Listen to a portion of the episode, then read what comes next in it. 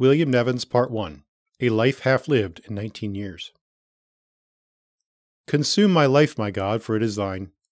I seek not a long life, but a full one, like you, Lord Jesus. These are the words of Jim Elliot, missionary to Ecuador, whose prayer had been granted by the time of his death at 28. We do not know why, but God has often seen fit to give only a few years of ministry to some of his most useful servants. Henry Martyn, missionary to India, died of sickness, age 31. David Brainerd, missionary to American Indians, died of sickness, age 29. Robert Murray M'Cheyne, pastor in Scotland, died of sickness, age 29. William Nevins, pastor in Baltimore, died of sickness, age 38. John the Baptist, last Old Testament prophet, martyred, aged about 30. Jesus Christ the Messiah, executed, aged about 33. Jesus said that John the Baptist had been a burning and shining light. The same was true of these men and many others like them. Each light flashed into the darkness, but was snuffed out almost as quickly as it appeared. The names we've read, except for that of Nevins, are well known in the story of the Church. Much has been written about Elliot, Martyn, and the others. Even Wikipedia knows who they are. William Nevins has slipped through the cracks of history. But I trust that we will be able to draw closer to Christ after having spent some time with this forgotten brother.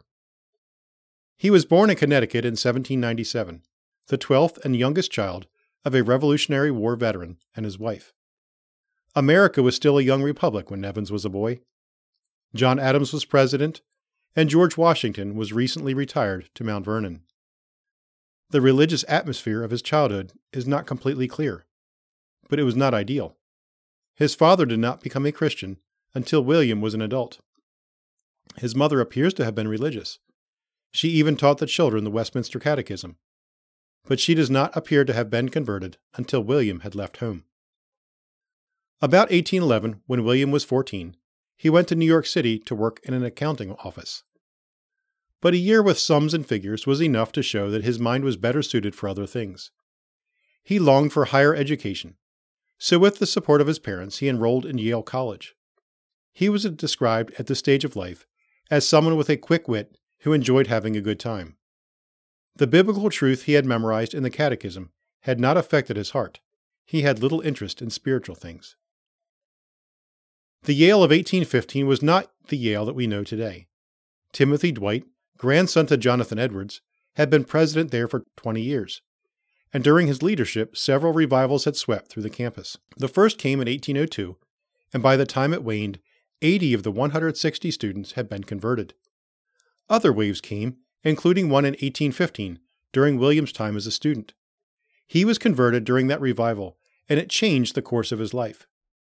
Few details have been passed down about how his heart was changed, but in later years he spoke often of the preaching impact of Asa Thurston, who spent most of his life as a missionary to what was later known as Hawaii. Upon graduation in 1816, he pondered the path of his feet and concluded that he should prepare for gospel ministry. That fall, he traveled from Connecticut to Princeton, New Jersey, where he enrolled in a newly formed theological seminary. Princeton, too, was different in those days. It had been created to teach men who truly believe and cordially love the confession of faith, catechisms, and polity of the Presbyterian Church. During his three years in seminary, there were only two professors and about 70 students. But Princeton would prove to be even more of a spiritual incubator for Nevins than Yale had been. For three years, he sat under the teaching of Archibald Alexander and Samuel Miller. Both of these men were highly esteemed in the 19th century church for the positive and lasting impact they had on generations of pastors. Nevins spent one year studying the Bible, and the next year studying Greek, Hebrew, systematic theology, and church history. In his final year, he learned the practical elements of pastoral ministry. At Princeton, he benefited not only from his professors, but also from fellow students like Charles Hodge, who would become one of the most helpful and important theologians of the 19th century. Nevins finished Princeton in 1819, and he again faced a weighty decision. For a time, he considered missionary work in South America among what he referred to as the rising republics of the day. During this period of uncertainty, he made his way southward into Virginia, where he stayed for a time in the greater Richmond area. He spent his time there preaching in nearby cities and working with prisoners in the Richmond jail. Wherever he preached, he was well received, and this proved a good sign of the fruitful ministry that awaited him. By the summer of 1820, he decided to head north to Baltimore. He would find in that city a ministry, a home, and some of the deepest waters a Christian can ever know. Two excerpts from his later diary let us see the kind of man that he was. February 4, 1830. Oh, that God, by his abundant grace, would keep me from being lifted up with pride. God forbid especially that I should ever allow myself to take any credit for a conversion.